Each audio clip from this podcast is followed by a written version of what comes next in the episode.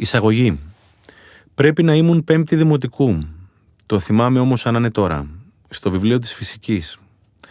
Οι περισσότεροι άνθρωποι λέει βλέπουν, ελάχιστοι όμως παρατηρούν. Τότε δεν κατάλαβα τι εννοούσε. Στην πορεία κατάλαβα. Έμαθα κι εγώ να παρατηρώ. Έμαθα να φωτογραφίζω με τα μάτια. Κυρίως όμως με την ψυχή. Αυτά που συνήθως αποκαλούμε μικρά. Το ηλιοβασίλεμα, το λουλούδι, το χαμόγελο, το νεύμα. Έμαθα να βλέπω την ομορφιά παντού, ακόμη και μέσα στην ασχήμια. Έμαθα να τη μοιράζομαι, μαζί και τη ζωή. Να την ενώνω με τις ζωές των άλλων και να γινόμαστε ένα. Σαν τις φλόγες των κεριών τη μεγάλη εβδομάδα. Και τότε κατάλαβα ότι αυτός είναι ο δικός μου σκοπός. Μετά έμαθα να τολμώ, να αναμετρέμαι με τον εαυτό μου, με τους φόβους μου, με τα πιστεύω μου, με το βόλεμά μου. Έμαθα να δραπετεύω από το κελί μου κάθε μέρα, κάθε ώρα, κάθε στιγμή, να ελευθερώνομαι από τα δικά μου δεσμά. Μετά έμαθα να επιλέγω, έμαθα ότι εγώ επιλέγω. Έμαθα να έχω το κεφάλι ψηλά, να φοράω το χαμόγελό μου, να λέω την αλήθεια μου, να μοιράζομαι τον καλό το λόγο, να βουτάω τη γλώσσα στο μυαλό, να δουλεύω σκληρά για τον όνειρό μου. Έμαθα ότι η ζωή δεν θα μου χαριστεί. Έμαθα ότι εγώ θα την κερδίσω, μέρα με τη μέρα, λεπτό με το λεπτό. Ένας αγαπημένος θείος έλεγε ότι το φαΐ διαρκεί όσο το έχεις μέσα στο στόμα, γι' αυτό να το μασάς καλά. Άμα το καταπιείς πάει, χάθηκε. Έτσι και η ζωή. Έμαθα να τη μασάω καλά και να την απολαμβάνω, σαν το φαΐ της μάνας μου, που μου σχοβολούσε όλο το σπίτι. Έμαθα να μην την τρώω στο πόδι, έμαθα να είμαι εκεί. Μια μέρα λέει ένας αγρότης έσκαβε. Κάποια στιγμή χτύπησε η αξίνα πάνω σε κάτι σκληρό και έσπασε. Ο αγρότης θύμωσε. Μετά όμως έσκαψε να το βρει. Ήταν ένα κουτί. Το άνοιξε. Μέσα είχε ένα θησαυρό. Έμαθα λοιπόν να το ανοίγω το κουτί, ακόμα και αν δεν μου αρέσει το περιτύλιγμα. Έμαθα ότι τα καλύτερα δώρα έρχονται σε άσχημα περιτυλίγματα. Έμαθα ότι η ζωή ίδια είναι ένα δώρο. Τέλος έμαθα να αποδέχομαι τα φάλτσα μου. Έμαθα να τα σέβομαι και να τα αγαπώ. Μαζί τους και εμένα. Εκεί ήταν το δικό μου το κλειδί. Αντί να επιδιώκω λιγότερα λάθη, αφέθηκα να κάνω περισσότερα. Και τότε έκανα λιγότερα. Προδεκαετίας άρχισα να γράφω το δικό μου τετράδιο θαυμάτων. Πες το και ημερολόγιο με καθημερινές ευγνωμοσύνες. Στην αρχή δεν έβρισκα. Μετά άρχισα να βρίσκω. Στο τέλος δεν βαστιόμουν. Θαύμα ήταν ό,τι έβλεπα, ότι ζούσα, που μίλαγα, που περπατούσα, που με περίμενε ένα ζεστό κρεβάτι μετά από μια δύσκολη μέρα. Και έτσι μεταμορφώθηκε η ζωή μου. Ξεχύλισε με ομορφιά. Και μετά κατάλαβα ότι η ομορφιά δεν είναι σε αυτά που βλέπω, αλλά στα ίδια μου τα μάτια. Έκτοτε δεν σταμάτησα να γράφω. Το κουβαλούσα πάντα μαζί μου και έγραφα όπου κι αν ήμουν, στη δουλειά, στο τρένο, στο σπίτι. Γέμιζα τις γραμμές με όμορφες λέξεις, τις σελίδες με υπέροχα θαύματα, τη βιβλιοθήκη με αναρρύθμιτα τετράδια. Και τότε έγινε κάτι μαγικό, εντελώς ξαφνικά. Μια μέρα σταμάτησα να γράφω στο τετράδιό μου. Σταμάτησα να γράφω για μένα και άρχισα να γράφω για τους τριγύρω μου. Άρχισα να μοιράζομαι αυτό το υπέροχο πράγμα που δεν χωρούσε πια μέσα μου. Το βιβλίο που κρατάς είναι βγαλμένο από τη ζωή, από τη ζωή μου, από τη ζωή μας, χωρίς πολλά λόγια αλλά με πολύ αγάπη. Εύχομαι να μοιράσει απλόχερα την ομορφιά όπως έκανε και σε μένα. Ακόμα και ένας άνθρωπος να τη νιώσει, άξιζε που το έγραψα. Άξιζε που με έφεραν εδώ. Λιλή. Ανησύχησα. Επτά το πρωί δεν συνηθίζει να χτυπάει το τηλέφωνο. Τα κορίτσια τα παίρνω εγώ για καλημέρα, αλλά λίγο αργότερα. Ήταν η μεγάλη μου κόρη. Έκλαιγε με αναφιλητά. Μπαμπά, πέθανε η Λιλή. Τη βρήκα το πρωί πεθαμένη στο κλουβάκι της. Η Λιλή ήταν το κουνελάκι της. Λιγμή. Και ενώ εγώ. Ρε Άβρα, πόσα χρόνια την έχουμε τη Λιλή; Όχι πολλά, μπαμπά. Πέντε-έξι. Ρε σι Άβρα, τόσο ζουν τα κουνελάκια, είπα στην τύχη. Λιγμή. Από τη στιγμή που θα γεννηθούμε μωρό μου, το μόνο σίγουρο είναι ότι θα πεθάνουμε. Όλα τελειώνουν για να ξαναρχίσουν και όλα αρχίζουν για να τελειώσουν. Η Λιλή στα έξι της χρόνια έζησε τουλάχιστον για εκατό ανθρώπινα. Έκανε παιδάκια. Έζησε ευτυχισμένη. Αγάπησε και αγαπήθηκε. Λίγοι άνθρωποι έχουν περάσει τόσο όμορφα όσο η Λιλή, μωρό μου. Ησυχία από την άλλη. Όλοι μας θα φύγουμε, αγάπη μου. Η Λιλή έζησε 100 χρόνια. Εσύ πώς σκοπεύεις να ζήσει, 200, 300? Υποψία χαμόγελου. Τα παιδιά πρέπει να τη ζουν από μικρά τη ζωή, όχι να τη χαϊδεύουν. Πήρα λοιπόν την τσάπα του πατέρα μου, τη λιλή στο κουτάκι της και τα κορίτσια από το σχολείο. Θέλετε να τη θάψουμε μαζί, ρε; Η μικρή απάντησε κατευθείαν. Η μεγάλη ξεροκατάπιε και τελικά κούνησε το κεφάλι της. Πήγαμε στο αγαπημένο μας λοφάκι στη Βουλιαγμένη, εκεί όπου όλη η θάλασσα γίνεται χρυσαφιά το απόγευμα. Δυσκολευτήκαμε να βρούμε χώμα. Έσκαψα μια λακκούβα. Έβγαλα τη λιλή προσεκτικά από το κουτάκι. Ήταν τυλιγμένη με ένα ριζόχαρτο, σαν η φούλα. Την πήρα αγκαλιά για να τη βάλω στο λάκκο. Η μεγάλη δεν μου άφησε περιθώρια. Μου την πήρε από τα χέρια όπως η μάνα το παιδί. Της έβγαλε προσεκτικά το ριζόχαρτο. Την έφερε κοντά στο προσωπάκι της. Της έδωσε ένα τελευταίο φιλί. Την ακούμπησε μαλακά στο λάκκο και της έβαλε λίγο μαρουλάκι πλάι για να μην πεινάσει. Κλείσε τα ματάκια σου, Λελί μου, της είπε. Της σκέπασε με το ριζόχαρτο, σαν να της σκέπαζε στο κρεβατάκι της. Μετά τη έβαλαν λίγα κυκλάμινα δίπλα και τη σκεπάσαμε. Τοποθετήσαμε δύο μεγάλες πέτρες για να θυμόμαστε που κοιμάται το αγαπημένο μας κουνελάκι. Μετά πήγαμε για παγωτό. Όλα είναι μες στη ζωή, ρε παιδιά. Ένα είναι όλα. Εμείς οι άνθρωποι μόνο τα ξεχωρίζουμε σε καλά και σε κακά. Βροχή και λιακάδα είναι ένα. Ζωή και θάνατος ένα. Αγάπη και φόβος ένα. Θάλασσα και βουνό ένα. Μπουνάτσα και φουρτούνα ένα. Μετά τη λιακάδα έρχεται το μπουρίνι. Μετά το καλοκαίρι ο χειμώνας. Μετά το καλό έρχεται το κακό. Παλιά μου άρεσαν τα μισά. Τώρα πια μου αρέσουν όλα. Είπα. Μπας και χρυσό το χάπι. Δεν περίμενα απάντηση. Ήρθε από τη μικρή. Δηλαδή τώρα ρε μπαμπά, σου αρέσει αυτό που δεν σου αρέσει; Το κομπολόι. Καθόταν πίσω μου. Δεν τον είχα δει. Κάποια στιγμή ο μουσικός στη σκηνή τα έδινε όλα. Μας είχε κυριολεκτικά ρουφήξει. Και τότε το πρώτο άκουσα. Το κομπολόι. Πίσω μου. Να παίζει ρυθμικά. Βασανιστικά σαν το μαρτύριο της σταγόνας. Στην αρχή γύρισα διακριτικά για να καταλάβει ότι ενοχλούσε. Το κομπολόι ήταν από τα παλιά τα κεχριμπαρένια. Ο τύπος μεσήλικας γύρω στα 60. Δεν κατάλαβε ότι ενοχλήθηκα. Σταμάτησε για λίγο, νόμιζα ότι είχε καταλάβει. Μετά ξαναξεκίνησε. Ξανακοίταξα. Τίποτα. Ένα κομμάτι μου μέσα ντρεπόταν να του μιλήσει. Η εσωτερική διαμάχη κράτησε δευτερόλεπτα. Την πήρα γρήγορα την απόφαση. Ξέρω πια να μην τα κρατάω. Του το είπαμε γνέψιμο. Έδειξα το κομπολόι και του χαμογέλασα. Ο τύπος δεν κατάλαβε. Στην αρχή έκανε να μου το δώσει. Νόμιζε ότι ήθελα να το παίξω. Γέλασα με την ψυχή με το μεγαλείο του Έλληνα, πάντα έτοιμος να μοιραστεί. Αυτή τη φορά του εξήγησα, ευγενικά, εκεί είναι το κλειδί. Να ελέγχεις το θυμό σου, αλλιώς θα χάσει το δίκιο σου. Ο τύπος τελικά κατάλαβε. Χαμογέλασε, ήταν ευγενέστατος. Σταμάτησε αμέσως. Καπάκι ακούω την κόρη του από δίπλα. Ήθελα να σου το πω κι εγώ, μπαμπά. Παλιά δεν μιλούσα, τα κρατούσα μέσα μου. Και δεν έκανα καλό σε κανέναν, πρώτα σε μένα. Είναι πολύ πικρό να νιώθεις λίγος ότι δεν αξίζεις, ότι δεν σε ακούει κανείς, ούτε καν εσύ. Το έχω νιώσει βαθιά στο πετσί μου. Αλλά ούτε για τον άλλον είναι καλό. Δεν του δίνεις την ευκαιρία του να αλλάξει. Μην ξεχνάς όμως να του μιλάς όμορφα και στον εαυτό σου όμορφα να μιλάς. Αυτά πάνε πακέτο, βλέπεις. Θάρρος το λένε και θα αλλάξει τη ζωή σου. Ειδικά αν μεγάλωσες κι εσύ με τη ρετσινιά του καλού παιδιού. Ξεφορτώσου την. Στο διάλειμμα λοιπόν πιάσαμε την κουβέντα με τον τύπο. Ήταν φιλικός. Μιλήσαμε για τη ζωή, για τις μικροχαρέ της. Όμορφος άνθρωπος, αλέγρος, εκδηλωτικός. Με έπιασε από τον νόμο. Γελάσαμε. Στο τέλος μου έδωσε το κομπολό για να παίξω. Στο χρώσταγα, μου είπε με νόημα και μου κλείσε το μάτι. Τη λατρεύω αυτή τη χώρα. Τους λατρεύω αυτούς τους ανθρώπους. Τους λένε Έλληνες και έχουν μεγάλη ψυχή. Τίμα τους γονείς σου. Είναι φίλος από τη Θεσσαλονίκη. Δύο μέτρα λεβέντης. Παλιά τρώγαμε έξω κάθε φορά που κατέβαινε στην Αθήνα, οι δυο μας. Τα τσούζαμε και λίγο. Μετά από το κρασί έβγαιναν πάντα οι αλήθειες. Είχε ένα αφοπλιστικό τρόπο να σε καθυλώνει όταν έλεγε κάτι, και το έλεγε πάντα καλά ο μπαγάσα. Εκείνη τη βραδιά η κουβέντα ήρθε στις γυναίκες. Στεφανάκι, μου λέει, άκου τι έλεγε ο μπαμπάς μου για τις γυναίκες, και έλαμψε ένα πονηρό γελάκι στην άκρη των χιλιών του. Ο χειρότερος άντρας είναι η καλύτερη γυναίκα. Σκάσαμε και δυο στα γέλια, όχι μόνο για την υπερβολή, αλλά για τον τρόπο που το είπε. Και εκεί που γελάγαμε, ο φίλος μου άρχισε να κλαίει. Ήρεμα στην αρχή, πιο έντονα μετά, με λιγμούς στο τέλος. Δεν είχα ιδέα γιατί έκλαιγε, ούτε ήξερα πώς να αντιδράσω. Σεβάστηκα το φίλο μου και τη στιγμή και τον άφησα να ξεσπάσει.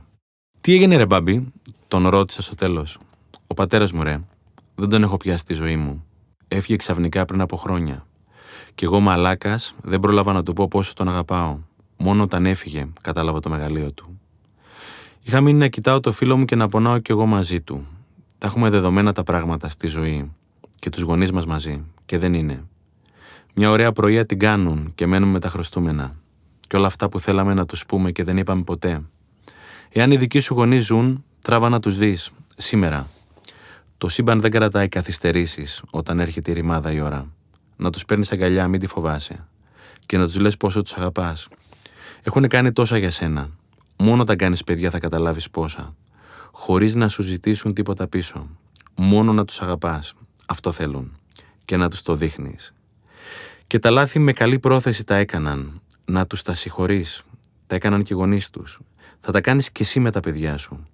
Και θα έρθει η ώρα και στο εύχομαι που θα σε πάρουν και αυτά στη δική τους αγκαλιά για να σε συγχωρέσουν. Να τους αγαπάς τους γονείς σου ρε, σαν τα παιδιά σου. Εάν δεν υπήρχαν οι γονείς σου, δεν θα υπήρχαν τα παιδιά σου. Γιατί απλά δεν θα υπήρχες εσύ. Οι λύρες. Ήταν πρωί. Σχεδόν πάντα παραχωρώ προτεραιότητα.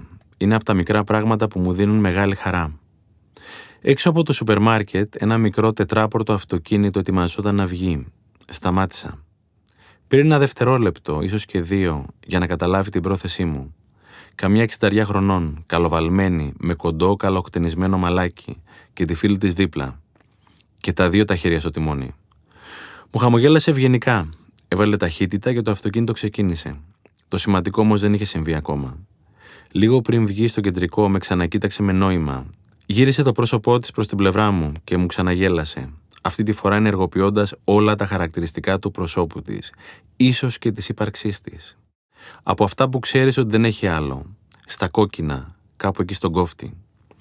Στο τέλος του υπέροχου χαμόγελου έκλεισε απαλά τα μάτια της ένδειξη ευγνωμοσύνης.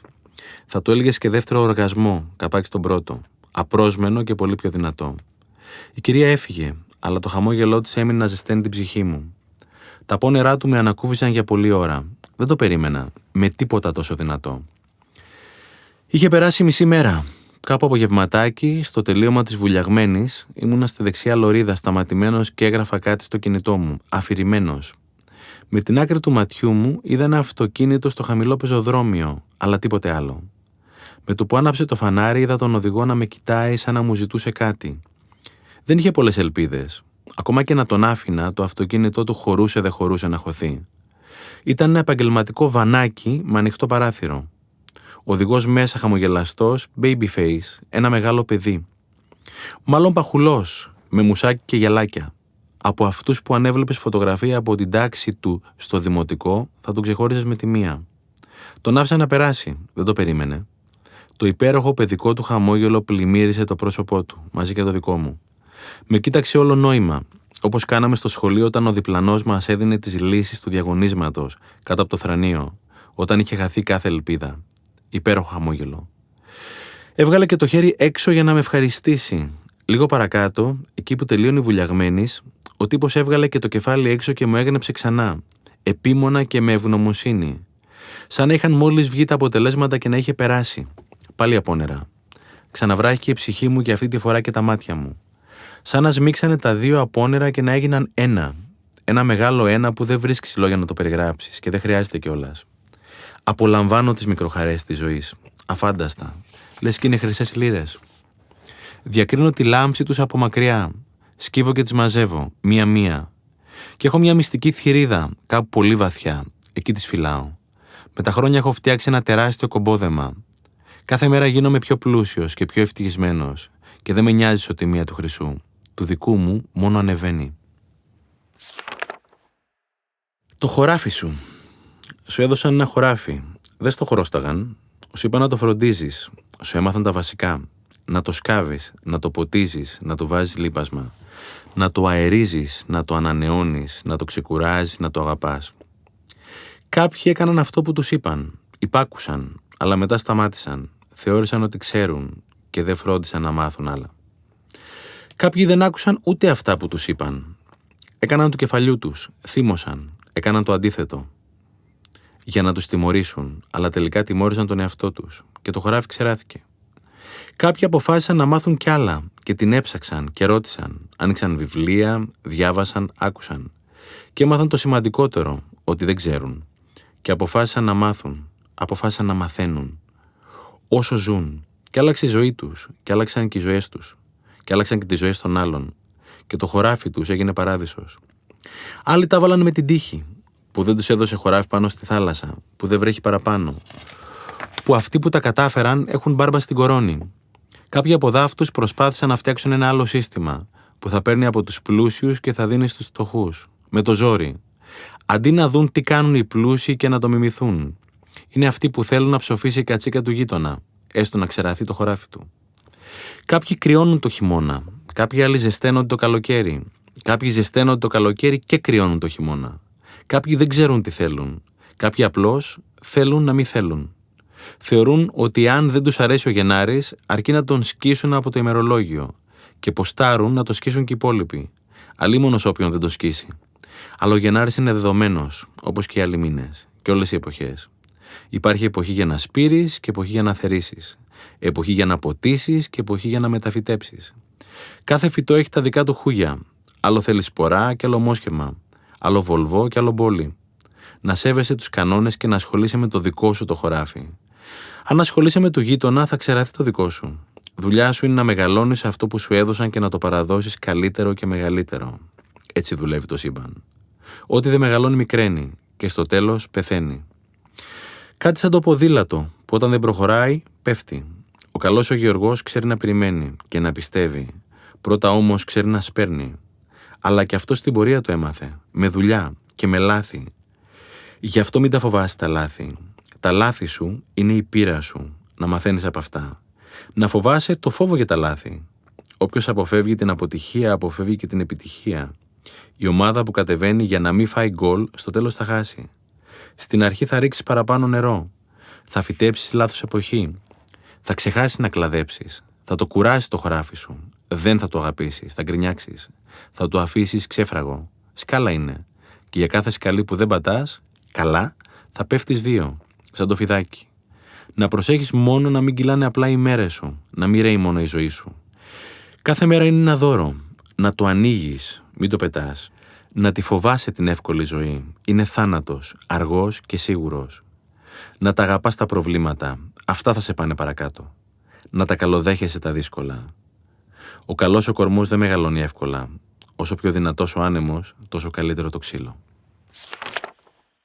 Γκολ από τα ποδητήρια. Τη ζωή ή τη ζεις ή σε ζει. Ο λίγο έγκυος δεν υπάρχει. Αν περάσει μπάλα από το φιλέ δεν ξαναγυρνάει, ειδικά εδώ. Δεν ξαναγυρνάς πίσω. Αλλά από τη μία είναι η μέρα και από την άλλη νύχτα. Από τη μία τα παράπονα, η γκρίνια, ο θυμός, η ανυμπόρια κατάθλιψη. Απ' την άλλη η χαρά, το μοίρασμα, η αυταξία, η επιτυχία, η δύναμη. Τα προβλήματα είναι και από εδώ και από εκεί. Όσο ζεις, θα τα έχεις. Αν τελειώσουν, ξόφλησες. Από τη μία όμως είναι κάτι σκουριασμένα ασήκωτα εικοσάκυλα που βρωμάνε υδροτήλα, λες και βγήκαν από κάτι ξοφλημένα γυμναστήρια. Από την άλλη έρχονται σε όμορφα χρώματα με μια χαμογελαστή φατσούλα, λες και σου κλείνουν το μάτι. Τη ζωή δεν την ορίζεις, ορίζεις όμως τις συνήθειές σου και αυτές με τη σειρά τους ορίζουν τη ζωή σου. Αν θες να πετύχεις αυτό που πέτυχαν οι κορυφαίοι θα πρέπει να κάνεις και αυτό που κάνουν οι κορυφαίοι. Ρόμπιν Σάρμα το λένε και είναι Καναδός. Με έχει επηρεάσει όσο λίγοι. Από αυτόν πρωτοάκουσα για τη σημασία του πρωινού ξυπνήματος. Να ξυπνάς, λέει, στις 5 το πρωί, όταν ο κόσμος κοιμάται και η ενέργειά σου είναι στον 7ο ουρανό. Να ξεκινάς τη μέρα σου με γκολ από τα ποδητήρια. Να ξυπνάς παρέα με τα όνειρά σου, με τους στόχους σου, με τη γυμναστική σου. Να ξυπνάς παρέα με τη ζωή. Να τη σχεδιάζεις μέρα με τη μέρα σαν να είσαι ο σημαντικότερος άνθρωπος στον κόσμο. Για σένα είσαι. Το σπουδαιότερο όμως μήνυμα είναι αυτό που στέλνεις στον εαυτό σου. Όταν κερδίζεις τη μάχη του κρεβατιού, δηλώνεις ότι εσύ την ορίζεις τη ζωή. Το μήνυμα είναι τόσο δυνατό που το ακούει και ο άλλος ο εαυτός, ο Χουζούρης, ο Τεμπελάκος, ο Εύκολος, που σου γνέφει ότι αξίζεις λίγο ακόμα ύπνο, που σου λέει πού να τρέχεις τώρα μέσα στο καταχύμωνο, που σου λέει να παρκάρεις τα όνειρά σου λίγο ακόμα μέχρι να βγούμε από την κρίση, που έχει βολευτεί και γουργουρίζει δίπλα στο τζάκι, σαν κάτι τεμπέλικες γάτες. Ο ένας είναι από τη μια μεριά του φιλέ και όλο από την άλλη. Να τελειώνεις με το δεύτερο. Στα ξεριζώνει τα όνειρά σου πριν καν φυτρώσουν. Στην κλέβει τη ζωή πριν καν ανθίσει. Είναι αργός θάνατος. Ξεφορτώσου τον. Να ξυπνάς και να διαλέγεις εσύ ποια ομάδα θα κατεβάσεις. Το πρωινό ξύπνημα είναι η κόρνα που βαράει για να ξεκινήσει το παιχνίδι της ζωής. Να τη βαράς στο μηδέν, δυνατά, να σ' ακούει όλο το σύμπαν. Τσιχλίτσα. Πάω μια φορά το εξάμεινο. Είναι ο δικηγόρος μου και ειδικεύεται στις πτωχεύσεις. Κατά καιρούς περνούν από εκεί διάφορα φρούτα. Όχι πάντα τα καλύτερα παιδιά. Πήγα στην ώρα μου. Ο Μάκης έχει πάντα πολλή δουλειά. Αργεί να σε πάρει. Κάτι σαν τον οδοντίατρο. Μπήκε ο επόμενος και κάτσε απέναντί του. Δεν του έδωσα σημασία. Μόνο φευγαλέα το τζίμπησα με την άκρη του ματιού μου. Μουσάκι, χαμόγελο, ευγενική φυσιογνωμία, γλυκός άνθρωπος. Η γραμματέας μας ρώτησε αν θέλουμε νεράκι. Εγώ είπα όχι. Ο άλλος είπε ναι. Ζήλεψα και αναθεώρησα. Του χαμογέλασα, ως ήθιστε. Κάτι μεταξύ ευγένειας και αμηχανίας. Μου ανταπέδωσε. Ράγισε λίγο ο πάγος. Μετά από λίγο έβαλε το χέρι στην τσάντα και με ξανακοίταξε. Τσιχλίτσα, μου κάνει. Όχι, ευχαριστώ, απάντησα μηχανικά. Μετά με πήρε μέσα ο δοντίατρος και τον έχασα. Η συνάντηση πήγε καλά. Αργότερα μου ξανάρθε στο μυαλό η τσιχλίτσα. Το συμβάν δέσποζε μες στη μέρα μου, σαν τη μήγαμε στο γάλα. Ασήμαντο θα μου πεις. Το να μοιράζεσαι δεν είναι ποτέ ασήμαντο. Είναι πάντα κορυφαίο. Είναι ιερό. Είναι αγάπη στην πράξη. Θεραπεύει. Πάνω απ' όλα αυτόν που δίνει. Το αντικείμενο του δοσήματος δεν έχει σημασία. Είτε δίνεις αμάξι είτε βιβλίο η χαρά είναι η ίδια. Ή μοιράζεσαι ή δεν μοιράζεσαι. Δεν έχει ενδιάμεσα χρώματα. Είναι άσπρο μαύρο. Ή ξέρεις μπάλα ή δεν ξέρεις. Το καλό είναι ότι μπορείς να μάθεις. Και άμα μάθεις να δίνεις, δεν μπορείς να ζήσεις διαφορετικά. Εθίζεσαι, σαν το αλκοόλ. Άμα στο πάρουν θα πεθάνεις. Δεν θα μάθεις ποτέ πώς θα είναι η μέρα σου, η εβδομάδα σου και στην τελική ζωή σου, άμα δεν το πεις το ρημάδι το ευχαριστώ. Άμα δεν σταματήσεις να περάσει ο πεζός. Αν δεν σκάσει το χαμόγελο στον άγνωστο. Το τι θα κάνει αυτός είναι δική του δουλειά. Εσύ στη δική σου. Είναι μαγικό το τι έχεις να κερδίσεις. Θα αλλάξει η ζωή σου. Θα ομορφύνεις, θα γλυκάνεις, θα ανθίσεις. Θα έχεις με μιας όλα αυτά που ποθούσες. Ο Χριστός είχε πει: Ο έχων δύο χιτώνες να δίνει τον έναν. Το νου σου εδώ. Πρέπει να έχεις για να δώσεις. Να φροντίζεις να έχεις. Πρώτα απ' όλα να τσουλάει το αμάξι σου και μετά να βάλεις τα καλώδια στο διπλανό. Αλλιώς θα σβήσετε και οι δύο. Τζόι Ντάνλοπ τον έλεγαν. Από τη Βόρεια Ιρλανδία. Πέντε φορές παγκόσμιος πρωταθλητής μοτοσυκλέτας. Ο εθνικός ήρωας της χώρας του. Όλοι τον λάτρευαν. Όχι για τα χρυσά μετάλλια. Για τη χρυσή του καρδιά. Ο τύπος έδινε ό,τι είχε στα φτωχά παιδιά. Αγόραζε τρόφιμα και όταν κανείς δεν έβλεπε, τα φόρτωνε στο τρέιλερ και τα οδηγούσε στη Ρουμανία, στα ορφανά. Σκοτώθηκε στα 48 του σε δυστύχημα. 50.000 άνθρωποι παράτησαν ότι είχαν εκείνη τη μέρα για να τον χαιρετήσουν. 50.000 άνθρωποι πήγαν για να υποκληθούν στο μεγαλείο του, για να πανεγυρίσουν τη ζωή του.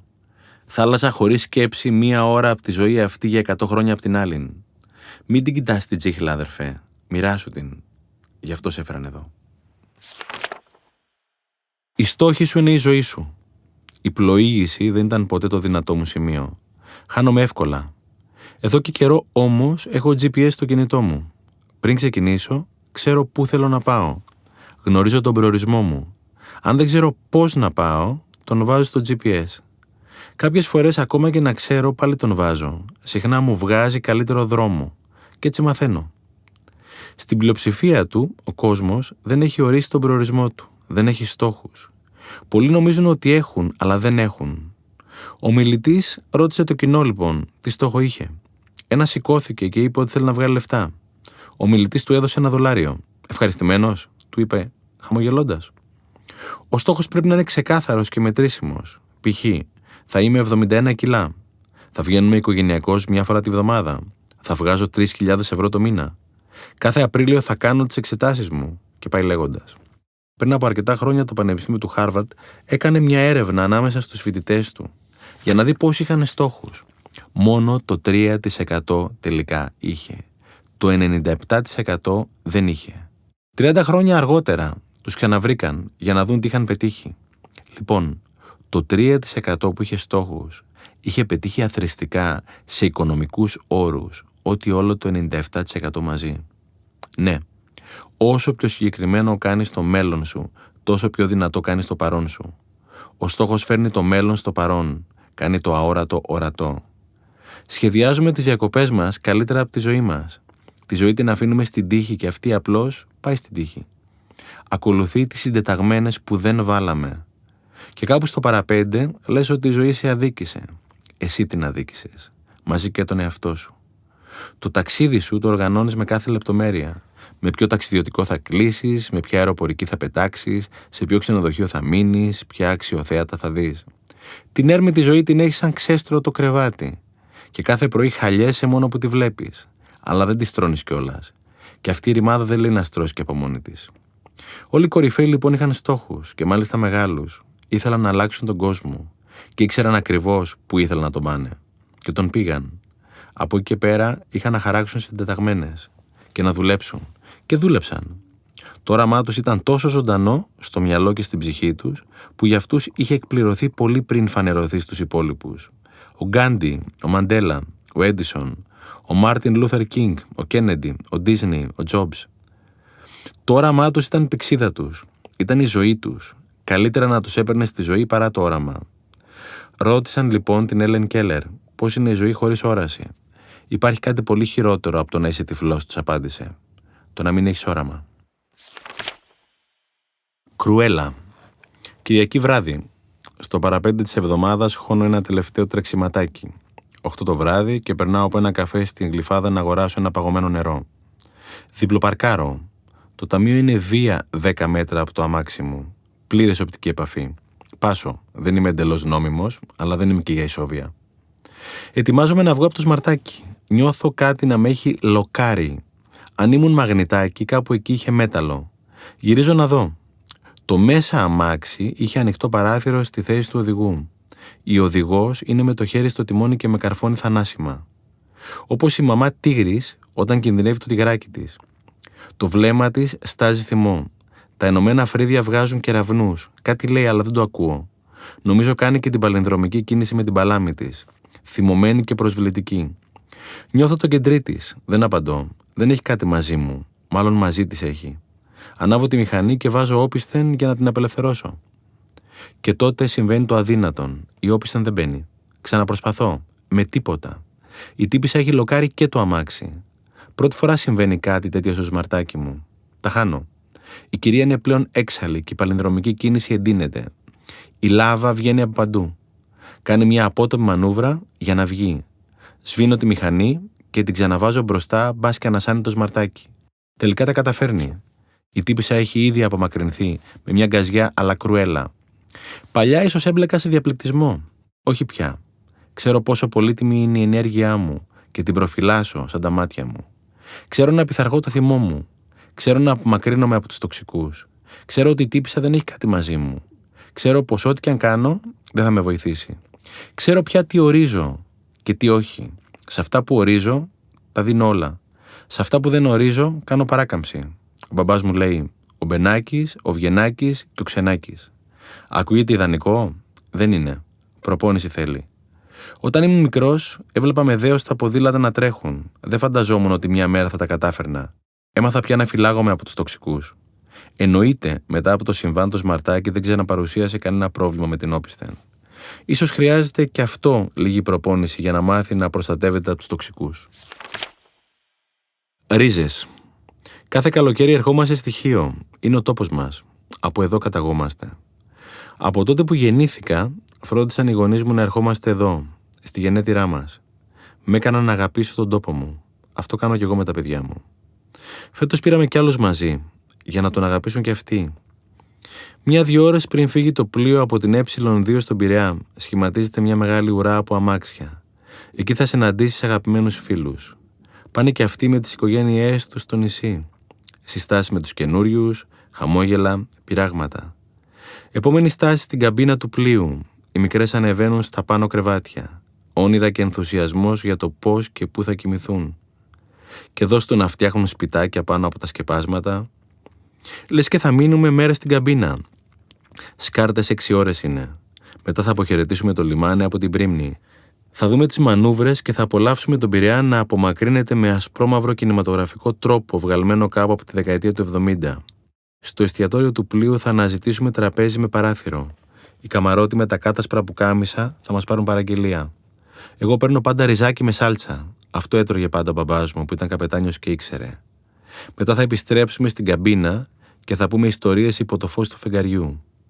Η μεγάλη μου κόρη δεν θα χρειαστεί φωτάκι. Θα ζητηθούν οι πιο αγαπημένες ιστορίες, όλες όμως. Δεν ξέρω αν είναι η μεγαλύτερη η δική τους λαχτάρα που τις ακούν ή η δική μου που τις λέω. Μετά από κοιμούνται στη μέση. Εγώ στριμωγμένο στο πάνω κρεβάτι με τη μικρή μου κόρη. Εκείνη μέσα για να μην πέσει, όπως έκανε η μάνα μου όταν ήμουνα κι εγώ έξι. Τεσσερσήμιση το πρωί θα βαρέσει αφύπνιση, άγρια ώρα. Οι καμαρότοι αυτή τη φορά θα χτυπήσουν την πόρτα. Χίος, φτάσαμε. Και θα σου ανοίξουν το φως για να μην ξανακοιμηθείς. Στιγμή ως θυμός. Το ξεχνάς αμέσως. Εγώ θα σηκωθώ πρώτος για να τις ξυπνήσω έγκαιρα και να τις πάρω αγκαλιά, όπως με έπαιρνε πάντα ο πατέρας μου. Στην πορεία για το ξενοδοχείο, μέσα στο σκοτάδι, αφήνουμε δεξιά τους μήλους. Η μικρή μου κόρη εξηγεί στην κολλητή της για τους μήλους. Η κολλητή της κοιμάται. Συγκρατώ με δυσκολία τα γέλια μου. Παρακάτω το άγαλμα του αφανούς ναύτη. Εδώ περπατούσε η αγαπημένη μου θεία. Τώρα σεριανάει κάπου στον παράδεισο και χαμογελάει με τα καμώματά μας. Φτάνουμε στο ξενοδοχείο. Η μικρή σπρώχνει με το ένα χέρι τη βαλίτσα της και με το άλλο τσουλάει το πατίνι της. Αρνείται πεισματικά να το αφήσει στο αυτοκίνητο. Μέσα στο σκοτάδι το πατίνι με τα φωσφορίζοντα ροδάκια κάνει οχτάρια. Το ίδιο και η κόρη μου. Μόνο εκείνη όμως μπορεί να συλλάβει το μεγαλείο του να μην αφήνει το πατίνι σου μοναχό του. Μπαίνουμε στο δωμάτιο λίγο μετά τις 5. Οι μικρές δεν έχουν καμία διάθεση για ύπνο. Ούτε εγώ είχα στην ηλικία τους. Η μικρή ανοίγει στο ψυγείο. Πού είναι τα γλυκάκια, ρωτάει απορριμμένη, αλλά και απογοητευμένη. Θα τα πάρω αύριο από τη χώρα, την καθησυχάζω. Άντε να ξανακοιμηθούν. Πλατούλα κυλίτσα, ιστορίες και σε λίγο ξερενόμαστε οι τρει μας. Ο ένας κυριολεκτικά πάνω στον άλλον. Με το που χαράζει, πετάγεται μεγάλη σαν ελαττήριο. Πάω έξω να δω τον παππού και τη γιαγιά, μου κάνει. Τη ζητάω ένα φυλάκι και μου το δίνει βιαστικά. Και να φανταστείς, μόλις πατήσαμε το ποδάρι μας στο νησί. Από τη μαγεία του να έχεις ρίζες. Από τη μαγεία του να ζεις. Ευχαριστώ ρε μάνα και πατέρα. Πετυχημένη συνταγή. Θα συνεχίζω να τη δίνω κι εγώ στα παιδιά μου με την ελπίδα ότι και αυτά θα τη δώσουν στα δικά τους παιδιά κάποια μέρα. Σας ευχαριστώ πολύ. Μήπως τα πράγματα πάνε καλά; Ξύπνησα νωρίς. Βρέθηκα σε ένα ζεστό κρεβάτι κάτω από καθαρά σεντόνια. Σηκώθηκα και τα πόδια μου με στήριζαν. Υπάκουσαν κάθε μου επιθυμία. Με πήγαν στο μπάνιο. Πάτησα το κουμπί και απόλαυσα το καθαρό νερό που έτρεχε άφθονο από τη βρύση. Κοίταξα απέναντι και είδα τον εαυτό μου. Ο καθρέφτης έκανε για μια ακόμα φορά υποδειγματικά τη δουλειά του. Κουνιόμουν και το είδωλό μου κουνιόταν. Λες κι ήταν ένα. Μπήκα στην τουζιέρα και έκλεισα την τζαμένια πόρτα. Μέσα στο ντουζ δέσποζε η μυρωδία του σαπουνιού. Σου έσπαγε κυριολεκτικά τη μύτη. Απόλαυσα το ζεστό νερό πάνω στο σώμα μου για αρκετή ώρα. Δεν υπάρχουν λέξεις για να περιγράψουν την αίσθηση. Έξω με περίμενε μια μαλακή πετσέτα πάνω στο καλοριφέρ. Τυλίχτηκα. Περπάτησα ξυπόλυτος πάνω στη μοκέτα. Αυτή τη φορά τα πόδια μου με πήγαν μπροστά στο τζάμι. Κοντοστάθηκα. Οι σταγόνες στο εξωτερικό του μέρος δεν έμπαιναν μέσα. Τις έβλεπα να κυλάνε αργά και να ενώνονται μεταξύ τους σε απρόσμενα σταυροδρόμια. Απόλαυσα το θέαμα για λίγη ώρα. Είχα την πολυτέλεια. Διάλεξα ποια ρούχα θα φορέσω. Είχε κι άλλα μέσα στην τουλάπα, αλλά δεν τα διάλεξα. Ένιωσα όμορφα. Άνοιξα το ψυγείο. Και εδώ πολλές επιλογές. Έφτιαξα πρωινό και έστυψα τρία ζουμερά πορτοκάλια. Ο αποχημωτής έκανε και αυτό το θαύμα του. Το μόνο που έπρεπε να κάνω ήταν να πιέσω το πορτοκάλι προς τα κάτω. Απόλαυσα τον γλυκό χυμό μέχρι την τελευταία του σταγόνα. Ετοιμάστηκα για τις δουλειές μου και έκλεισα την πόρτα πίσω μου. Αυτή η πόρτα θα ξανανοίξει μόνο με το δικό μου κλειδί, με τρόπο μαγικό. Κανένα άλλο κλειδί δεν μπορεί να την ανοίξει. Τα πόδια μου αυτή τη φορά με πήγαν στο αυτοκίνητό μου. Ούτε εκατοστό λάθος. Ακριβώς εκεί που ήθελα. Κέντρο. Ναι, έχω ένα ολό δικό μου αυτοκίνητο που ανοίγει και αυτό με ένα μοναδικό κλειδί. Η μηχανή άναψε εύκολα με το γύρισμά του. Επέλεξα να μην πατήσω το κουμπί της μουσικής. Είχα και εδώ επιλογή. Το μεσημέρι έκανα διάλειμμα. Πήγα σε ένα ταχυφαγείο και παρήγγειλα μια νόστιμη σαλάτα. Περιμένοντας, χάζευα τον κόσμο. Τα μάτια μου έβλεπαν. Δεν βλέπουν όλα τα μάτια, ξέρετε. Είδα φάτσε χαρούμενες και άλλες όχι τόσο χαρούμενες. Είδα ανθρώπους βιαστικούς και άλλους λιγότερο βιαστικούς. Όπου και αν κοίταζα, έβλεπα πράγματα. Όπου και αν κοίταζα, έβλεπα χρώματα. Η σαλάτα μου δεν άργησε. Ήταν σερβιρισμένη σε ένα καθαρό μπολ με μπόλικο μαρούλι, νόστιμα κροτών, φρεσκοτριμμένο τυρί και ζεστό κοτόπουλο. Στήχησε 5 ευρώ. Είχα 5 ευρώ. Τα έβγαλα από την τσέπη μου και πλήρωσα. Έχω και κινητό. Έστειλα μηνύματα, συνδέθηκα στο ίντερνετ, είδα τι γίνεται στον κόσμο. Το Facebook μου θύμισε τα γενέθλια ενός καλού φίλου. Του μίλησα μετά από καιρό. Χαρήκαμε και οι δυο μας. Το βράδυ γύρισα σπίτι. Πάλι έβλεπαν τα μάτια μου. Πάλι με στήριζαν τα πόδια μου. Πάλι έπιαναν τα χέρια μου. Ζω σε μια όμορφη ηλιόλουστη χώρα. Έχουμε ειρήνη. Ξέρω ότι και αύριο το σπίτι μου θα είναι στη θέση του. Δεν θα το έχει ισοπεδώσει κάποια αδέσποτη βόμβα. Στη χώρα μου έχουμε και δημοκρατία. Μπορώ να λέω ό,τι θέλω, όποτε θέλω και όπου θέλω. Μπορώ να κυκλοφορώ και μετά τις 10 το βράδυ. Μπορώ να πάω να τρέξω, μπορώ να δω τηλεόραση, μπορώ να περπατήσω, μπορώ να διαβάσω, μπορώ να χασομερίσω. Μπορώ να δω ένα φίλο μου ή να μείνω μόνος. Μπορώ να χαμογελάσω, μπορώ να κάνω ό,τι γουστάρω. Εγώ επιλέγω. Ξεκλείδωσα την πόρτα του σπιτιού. Το κλειδί έκανε και πάλι τη δουλειά του. Χωρίς να διαμαρτύρεται, χωρίς να με δυσκολέψει. Το ζεστό μου κρεβάτι με τα καθαρά σεντόνια ήταν εκεί που τα άφησα. Χθες δεν έλυσα τα προβλήματα της ζωής μου. Χθες δεν έκλεισε η δεύτερη αξιολόγηση, ούτε προχώρησε το Κυπριακό. Ήταν μια όμορφη μέρα. Στίχημα ότι και αύριο τα πόδια μου θα μου κάνουν όλα τα χατήρια μου. Μήπως τελικά τα πράγματα πάνε καλά;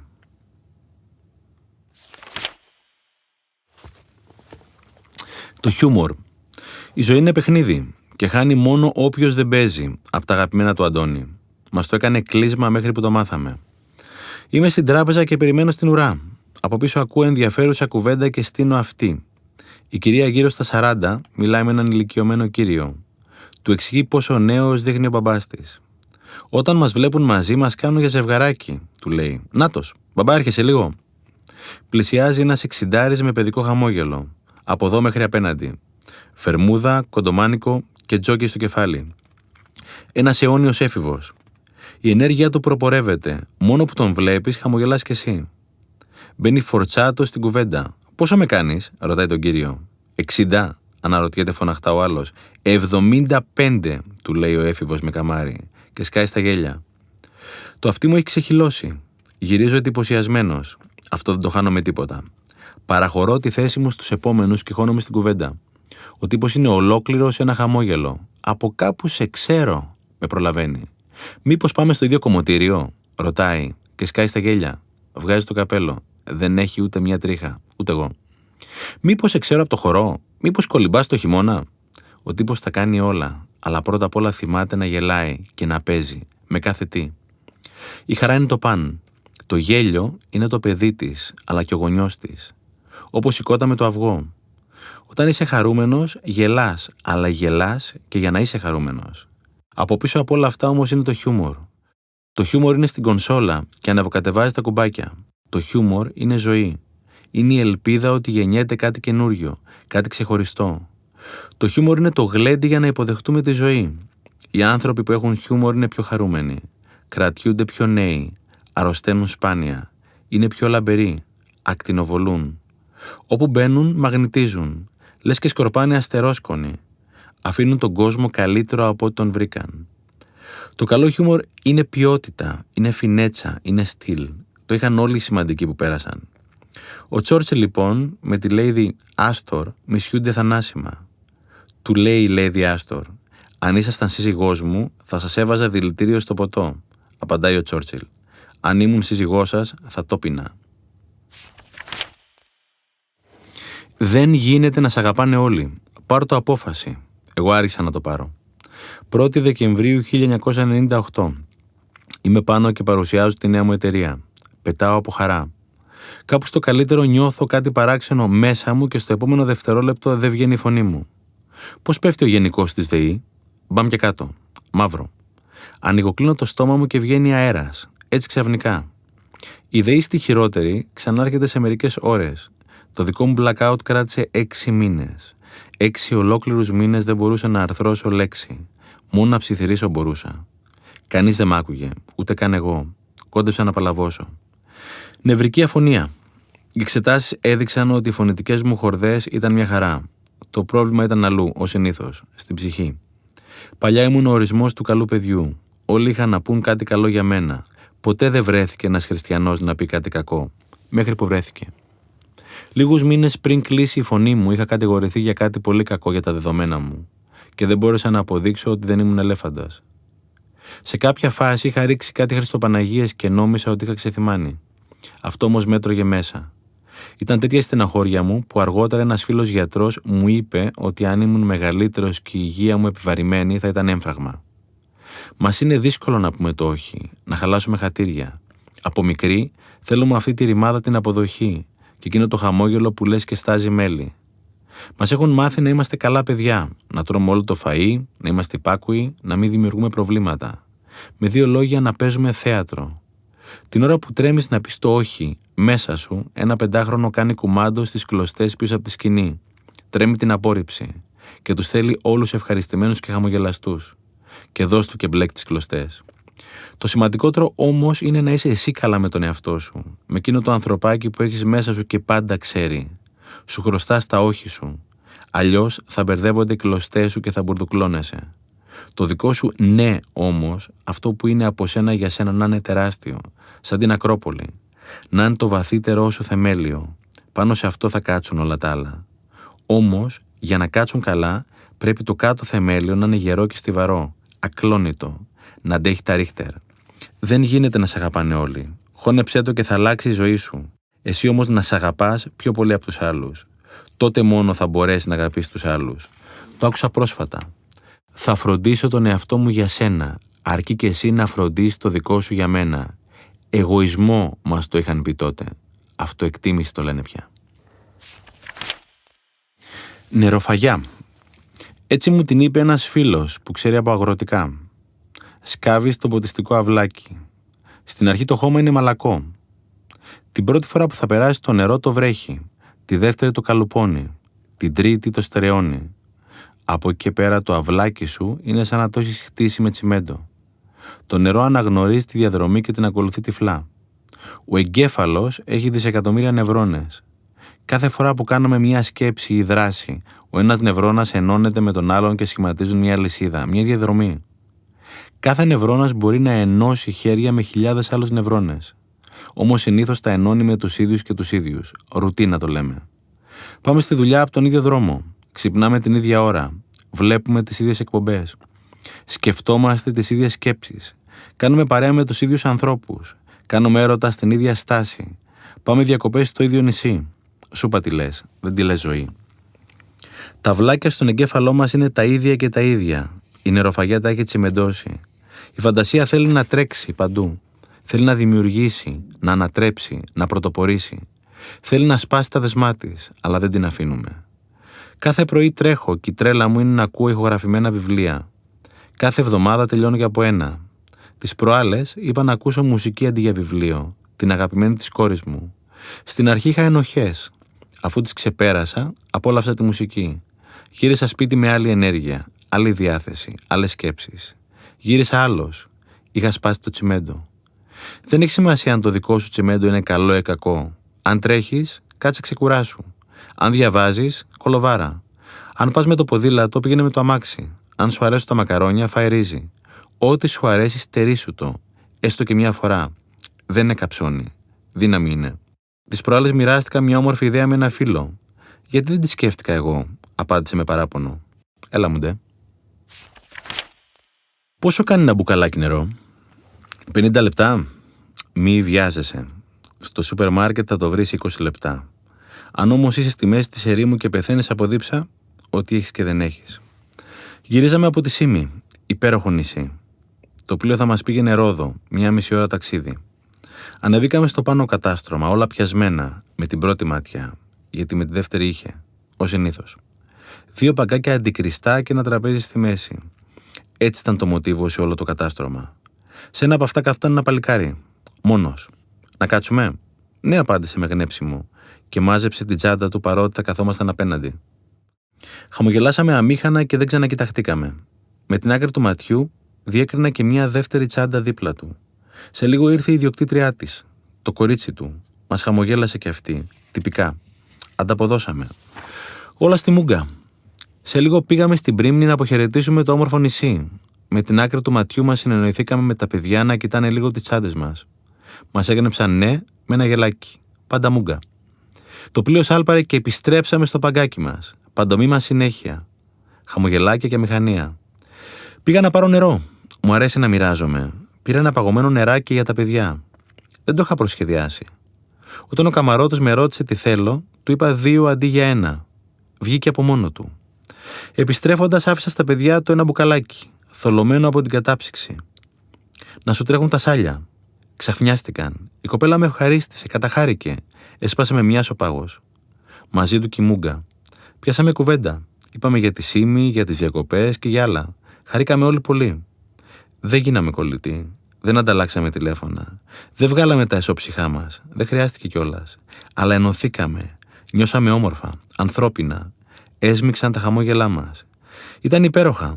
Στο τέλος χαιρετηθήκαμε γκάρδια, με μιλιές και όμορφες χειρονομίες. Θέλει τόσα λίγα για να κάνεις κάποιον χαρούμενο. Πόσο μου κόστησε εκείνο το μπουκαλάκι, μισό ευρώ.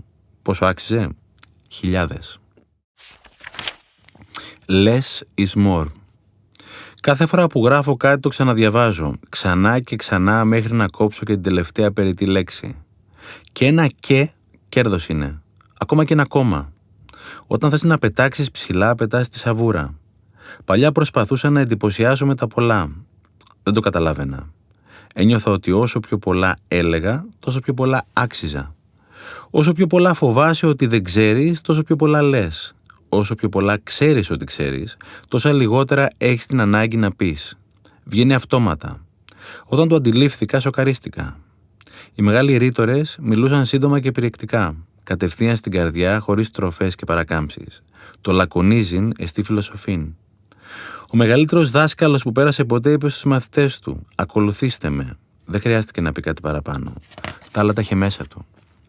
Παλιά οι ντουλάπες μου ήταν γεμάτες ρούχα. Για κάποιο λόγο δεν τα αποχωριζόμουν. Μια μέρα αποφάσισα να τις αδειάσω. Ο κανόνας μου ήταν ότι ό,τι δεν είχα φορέσει για ένα ολόκληρο χρόνο θα το έδινα. Άδειασαν οι ντουλάπες μου, ανάσανε το σπίτι μου, ξεκουράστηκε το μάτι μου, ελάφρυνε η ψυχή μου. Το 2001 ο Steve Jobs είχε ζητήσει από την ομάδα της Apple που σχεδίαζε το πρώτο iPod να μπορεί ο χρήστης να φτάνει στο επιθυμητό τραγούδι με δύο πατήματα του κουμπιού. Οι συνεργάτες του μπορούσαν έως τρία. Τα δύο του τα είχαν αποκλείσει. Ο Jobs ήταν κάθετος. Τους έδωσε κι άλλο χρόνο με κίνδυνο να καθυστερήσει το λανσάρισμα. Τελικά τα κατάφεραν. Δύο πατήματα. Το ένα πάτημα έκανε τη διαφορά. Συντέλεσε και αυτό στην απογείωση της Apple. Προετών ήμουν στο αγαπημένο μου βιβλιοπωλείο. Έψαχνα για βιβλία. Ένα από αυτά τράβηξε την προσοχή μου. Διάβασα μόνο τον τίτλο. Δεν χρειάστηκε να διαβάσω κάτι άλλο. Ο τύπος το είπε με τρεις λέξεις. Less is more. Τα πες όλα μεγάλε. Το σημάδι. Ήμασταν βιαστικοί. Πάντα είμαστε όταν πηγαίνουμε στο Αλούφαν Πάρκ. Δεν θέλουμε να χάσουμε ούτε λεπτό. Ούτε τα κορίτσια, αλλά ούτε κι εγώ. Τα κορίτσια πίσω με τη φίλη τους να παίζουν και να λένε τα δικά τους. Εγώ μπροστά να οδηγώ γρήγορα, αλλά όχι βιαστικά. Και τότε άναψε η διένδειξη. Φτούρε γάμο το. Όχι τώρα. Πρώτη φορά το βλέπω αυτό το λαμπάκι. Κάτι με τα λάστιχα και την πίεσή τους. Κάνω για λίγο ότι δεν τη βλέπω. Μετά την ξαναβλέπω. Και αρχίζει ο διάλογος από μέσα. Αύριο. Όχι, σήμερα. Αύριο. Μπορεί να είναι σοβαρό. Να το βενζινάδικο. Το αμάξι μπαίνει μέσα από μόνο του. Λες και ο σταθμάρχης γύρισε τις γραμμές. Ο τύπος ευγενέστατο, αυτός που ονειρεύεσαι. Του δείχνω την ένδειξη. Θα το φτιάξουμε, μου λέει. Πόσο αέρα βάζετε; Βρες το ρε παλικάρι μου, του λέω. Το βρήκε. Τελικά το λάστιχο ήταν υπερβολικά φουσκωμένο. Ήταν ρεζέρβα και την είχα βάλει την προηγούμενη εβδομάδα. Το ξεφουσκώνει με επιμέλεια και παίρνει και ένα καλό φιλοδόρημα. Παλιά τα τσιγκουνευόμουν τα φιλοδορήματα. Όχι πια. Πρώτα απ' όλα δίνουν χαρά σε μένα. Χαμογελάει το παλικάρι, χαμογελάμε όλοι και ξεκινάμε. σω να αργήσαμε πέντε λεπτά. Το Λούνα Πάρκ όμως το απόλαυσα περισσότερο γιατί μέσα μου ήξερα ότι έκανα αυτό που είχα να κάνω. Συχνά δεν κάνουμε το σωστό. Κάνουμε το εύκολο, το ξεκούραστο, το βολικό. Δεν τα γουστάρουμε τα ζόρια. Γι' αυτό και δεν έχουμε τη ζωή που θέλουμε. Τα αγνοούμε τα σημάδια. Και σαν ανάβει το λαμπάκι. Δεν βαριέσαι, είναι η ατάκα που σου παίρνει τη ζωή. Στην τρώει λίγο-λίγο, σαν το σαράκι. Αργά και βασανιστικά, κάθε μέρα. Το ακούς που ροκανίζει το δοκάρι. Δεν βαριέσαι, πού να αφήνω τώρα τον καναπέ; Και δώσ' του και αφήνεις το λάστιχο ξεφούσκωτο. Και δώσ' του και ξεχνάς το check-up. Και δώσ' του και φορτώνεις ζυγαριά. Και δώσ' του και αραχνιάζεις το γυμναστήριο. Και δώσ' του και σκονίζονται τα βιβλία. Και δώσ' του και παίζει τηλεόραση και δώσ' του και αποφεύγεις τις δύσκολες τις κουβέντες. Και δώσ' του το χουζούρι. Και δώσ' του να περνάτε τα χρόνια. Και δώσ' του ο θυμός. Και δώσ' του τα φάσκελα στον καθρέφτη. Στην αρχή χτυπάει το καμπανάκι. Μετά η καμπάνα. Μετά σου έρχεται το καμπαναριό στο κεφάλι. Πού είναι η ζωή μου, ρε παιδιά; Ποιος μου την πήρε; Μην είναι το αφεντικό μου; Μην είναι η γυναίκα μου; Κοιτάξω αντρίκια στον καθρέφτη. Εσύ την πήρες. Και είναι η ώρα να τη γυρίσεις πίσω. Και να ακούς τα σημάδια. Και να ξεβολευτεί. Είναι θάνατος το βόλεμα. Αργός και βασανιστικός. Στη δουλειά σου. Με τον τρόπο που ζούμε, αναρωτιέμαι καμιά φορά πώς και καταφέρνουμε να ζούμε όσο ζούμε. Δεν πεθαίνουμε. Αυτοκτονούμε και μάλιστα αποτελεσματικά. Πρωί στην αγαπημένη μου προβλήτα στη βουλιαγμένη. Λέω τις καλημέρες μου και ετοιμάζομαι για τη βουτιά μου. Μπαμπαμ. Τη τσιμπάω με την άκρη του αυτιού μου. Μετά με την άκρη του ματιού μου. Στο τέλος τη κεντράρω. Έχει ψωμί εδώ. Καμιά εβδομηνταριά χρονών, άσπρο μαλάκι, ξερακιανές, από αυτές που λες και δεν πέρασε ποτέ άντρας από τη ζωή τους. Μόνιμα χαλασμένες με κάτι. Σαν τους γέρους στο Μάπετ. Ψέλνουνε και οι δυο μαζί, με μια φωνή. Πλησιάζω και στείνω αυτή, δεν τα χάνω κάτι τέτοια. Θα του το πω μόλις βγει. Δεν πάει άλλο με αυτή την ιστορία. Το έκανε και χθες. Κοίτα την, τη γυναίκα του. Ούτε που τον έχει δει. Δεν νοιάζεται. Αν πνιγεί, θα το έχει κρίμα στο λαιμό της. Έτσι κάνει πάντα. Και αυτό το παίζει τζόβενο. Θα του το πω μόλις βγει. Και καλά θα κάνεις. Να το βγαίνει. Τους ξέρω αυτούς που κολυμπάνε εκεί. Έχω πιάσει και για ποιον μιλάνε. Βγαίνει ο Χριστιανός. Σαν την τρελή χαρά. Γυμνασμένος και φύση χαρούμενος. Τον λες και ζωή. Καμιά εβδομηνταριά, αλλά τον κάνεις για 60. Βγάζεις τη μάσκα. Της έχει πάρει χαμπάρι που του την έχουν στημένη. Τι κάνετε, κορίτσια, τους κάνει χαμογελώντας. Εμείς είμαστε καλά. Εσείς δεν θα είστε καλά όμως, κύριε Γιώργο, αν συνεχίσετε να κάνετε αυτά που κάνετε. Του κάνει με νόημα η μία, το χέρι στη μέση. Από εδώ και κάτω δεν ηχογράφησε αναλυτικά, αλλά θυμάμαι τα βασικά. Βάζετε τη μάσκα και ξανήγεστε. Δεν είναι αυτά τα πράγματα για την ηλικία σας. Δεν είστε πιτσιρίκι, κύριε Γιώργο. Πες ότι συμβαίνει κάτι. Μια διαθεσία, μια κράμπα. Τι θα κάνετε; Δώσ' του και φορτώνει τον μπουρίνι. Ο Γιώργος δώσ' του και χαμογελάει. Βουτάω. Εντάξει. Αυτό ήταν τραβηγμένο. Αλλά το κάνουμε συχνά. Ανακατευόμαστε εκεί που δεν μας παίρνουν. Δεν είμαστε στη δουλειά μας. Τους κρίνουμε, λες και μας το ζήτησαν. Τους θέλουμε σαν και εμάς. Σπαταλάμε τζάμπα την ενέργειά μας. Χαλάμε την υγεία μας. Πρίζουμε το τζιέρι μας. Το χάνουμε στα βασικά. Δεν μας φτάνουν τα δικά μας προβλήματα. Φορτωνόμαστε και των άλλων. Και μάλιστα χωρίς τη συγκατάθεσή τους. Υπάρχει η δουλειά σου, η δουλειά του και η δουλειά του Θεού. Όταν είσαι στη δουλειά του, ποιος είναι στη δική σου; Κανείς. Δεν ξέρω αν είναι για γέλια ή για κλάματα. Συνέβη όταν ήμουν πιτσυρικά. Πρωταγωνιστές ο Γιωργάκη και η Νικούλα. Η Νικούλα έχει μεγαλώσει πολύ αυστηρά. Βγαίνει ο Γιωργάκη από τη θάλασσα και βάζει για πλάκα έναν αχινό στο μπούτι της μάνας του. Το κάνει άγαρμπα και κάποια γκάθια μένουν μέσα. Η μάνα του τσιρίζει. Του κάνει σύσταση, αλλά στο τέλος τον συγχωρεί. Η Νικούλα ρωτάει την μάνα του. Θα τον δίρετε; Όχι μωρέ Νικούλα, δεν το ήθελε. Μπορώ να τον δίρω εγώ; Τραγικό. Κι όμως αυτό κάνουμε. Να τη βλέπεις την ομορφιά. Είναι εξάδερφο, πολύ αγαπημένος, άνθρωπος με αξίες, προκομμένος, καλός οικογενειάρχης. Θα δυσκολευτείς να το βρεις κουσούρι. Εγώ του βρήκα. Είναι Απρίλης, χαρά Θεού. Ο ήλιος να ζεσταίνει, αυτό το υπέροχο του ανοιξιάτικο που δεν καίει. Έχουμε πάει για βόλτα στο καβούρι. Υπέροχη μέρα. Άλλοι να περπατάνε, άλλοι να τρέχουν, άλλοι να βγάζουν το σκύλο βόλτα, άλλοι καροτσάκια με μωρά. Άλλοι να κολυμπάνε, άλλοι να παίζουν ρακέτες. Ένα πανηγύρι ζωής, αρμονικό και ενωμένο. Πώς είναι κάτι μακέτες με ανθρωπάκια μινιατούρες όπου όλα είναι στην εντέλεια, αυτό που είναι τόσο υπέροχο και δεν μπορεί να συμβεί στην πραγματικότητα, ε, εκείνη τη μέρα συνέβη. Η βόλτα πρέπει να κράτησε πάνω από δύο ώρες. Τα γυρίσαμε όλα. Ήμασταν τέσσερις. Περάσαμε υπέροχα. Οι τρεις, όχι ο τέταρτος. Μάντεψε ποιος. Σε όλη τη βόλτα ήμασταν καρφωμένοι στη θάλασσα και στην ομορφιά. Σε αυτό που δεν βρίσκεις λόγια να περιγράψεις. Εκείνος όχι. Εμείς κοιτούσαμε μπροστά. Εκείνος πίσω. Έβλεπε εκείνους που είχαν στήσει τραπεζομάντιλο και αυτοσχέδια πικνίκ. Εμείς ήμασταν στο μπλε και αυτοί στα κεφτεδάκια. Είχε χαλαστεί. Και όσο χαλιόταν, δώσ' του και κοίταζε. Σαν τη γλώσσα που πάει στην πληγή. Εστίαση το λένε. Και είναι αυτό που ή σου χαρίζει τη ζωή ή στην κλέβει. Επιτυχία είναι να έχεις αυτό που θέλεις. Ευτυχία όμως είναι να θέλεις αυτό που έχεις. Οι περισσότεροι στην ευτυχία την πατάμε. Γιατί μας λείπει η σωστή εστίαση. Δεν έχουμε συνειδητοποιήσει τι είναι να έχεις δύο πόδια και δύο χέρια. Λαλιά για να σε ακούν και αυτιά να τους ακούς. Δημοκρατία για να λες ό,τι γουστάρεις όποτε γουστάρεις. Αντικειμενική πραγματικότητα δεν υπάρχει, μόνο υποκειμενική. Ο καθένας βλέπει το δικό του. Παλιά τις φωτογραφίες τις εμφάνιζαν στο σκοτεινό θάλαμο. Εκείνη η εστίασή σου. Εκεί που βάζεις χρώματα ή βγάζεις. Εκεί που φωτίζεις ή που σκοτεινιάζεις. Εκεί που νετάρεις ή θολώνεις. Τι λες και μη την εστίαση. Ίσως τον πιο αγύμναστο αλλά και τον πιο σημαντικό από όλους.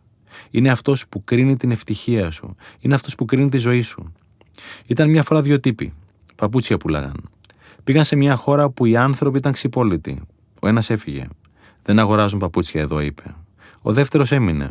Εδώ θα πλουτίσω, είπε. Και πλούτησε. 15 ώρες στη Βέρεια. Το όνομά της είναι Ειρήνη, φιλόλογος. Έχει τη στόφα των ανθρώπων που αποφασίζουν, διεκδικούν και παίρνουν από τη ζωή αυτό που θέλουν. Η διακριτικότητα και η ευγένειά της συμπληρώνουν ένα μοναδικό ανθρώπινο κοκτέιλ. Είχα έρθει σε επαφή μαζί της, για να ανέβω βέρεια να μιλήσω στους δασκάλους και τους γονείς του 5ου Δημοτικού Σχολείου για το νέο μάθημα, για τη νέα φιλοσοφία ζωής, για μικρούς και μεγάλους που σχεδιάζω και οραματίζομαι να μπει στα ελληνικά σχολεία. Με το που μπήκα στο προάβλιο μου κόπηκε η ανάσα. Το πέμπτο μου θύμισε το δικό μου δημοτικό, το δεύτερο της Καλυθέας, κάπου στη δεκαετία του 70.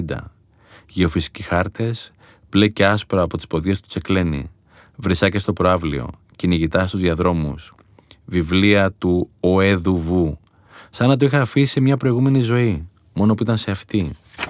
Η μόνη διαφορά ο Λευτέρης, ο χαμογελαστός διευθυντής, ο διευθυντής που πάντα ήθελα να έχω. Μαζεύτηκαν καμιά πενταριά άνθρωποι. Είχε βραδιάσει.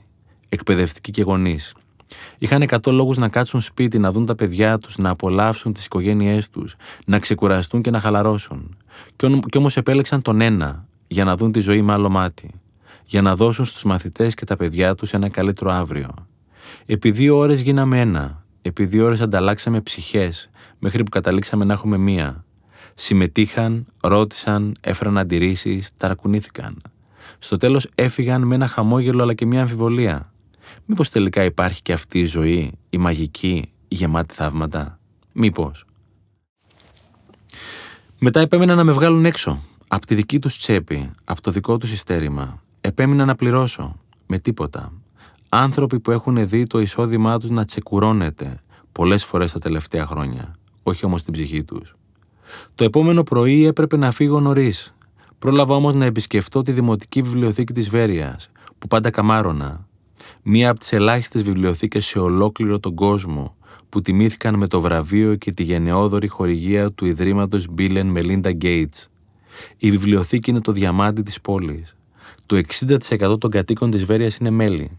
Εργαστήρια, βιβλία, σεμινάρια, DVD, δωμάτιο έμπνευσης, θεατρικές παραστάσεις, εκδηλώσεις, 3D printer, στούντιο ηχογράφησης, έφυγα εκστασιασμένος. Οδήγησα με το σμαρτάκι μου πίσω. Σκεφτόμουν συνέχεια τους εκπαιδευτικούς που είχα συναντήσει την προηγούμενη. Το όραμα, το μεράκι και το πάθος τους για αυτό που κάνουν. Χθες επένδυσα λίγη από τη ζωή μου στη δική τους. Και εκείνη το ίδιο. Μέχρι που στο τέλος έγιναν ένα. Το πολυτιμότερο σεμινάριο ήταν αυτό που πήρα και όχι αυτό που έδωσα. Περήφανος που ζω σε αυτήν την υπέροχη χώρα. Περήφανος που είμαι Έλληνας. Ο ηλεκτρολόγος μου τον σύστησε ένας φίλος. Του έχω εμπιστοσύνη. Όποιον και να μου έχει συστήσει ήταν κορυφαίος. Γιάννη τον λένε τον ηλεκτρολόγο. Και είναι και αυτός κορυφαίος. Τον κατάλαβα με το που μπήκε σπίτι. Θα μπορούσε να είναι επιστήμονας, για την ακρίβεια είναι, στον τομέα του. Γρήγορος, ακριβής, καθαρός. Κάθισα στη δουλειά μου και αυτό στη δική του. Από αυτούς που τους λες τι να κάνουν και το κάνουν. Βγήκε με ρεμέτη. Να το φτιάξουμε, με ρωτάει σε κάποια φάση. Να το φτιάξουμε, Ρε Γιάννη, του απάντησα απορροφημένος. Για να φτιάξω, πρέπει να χαλάσω όμως, μου απαντάει εκείνος. Τι πες, Ρε Γιάννη, ρωτάω σαν να ξυπνάω. Για να φτιάξω, πρέπει να χαλάσω, Ρε Στέφανε. Δεν γίνεται αλλιώς. Και έμεινα να σκέφτομαι. Για να φτιάξω, πρέπει να χαλάσω. Το κάνουν οι κόρες μου όταν παίζουν με τα λέγκο.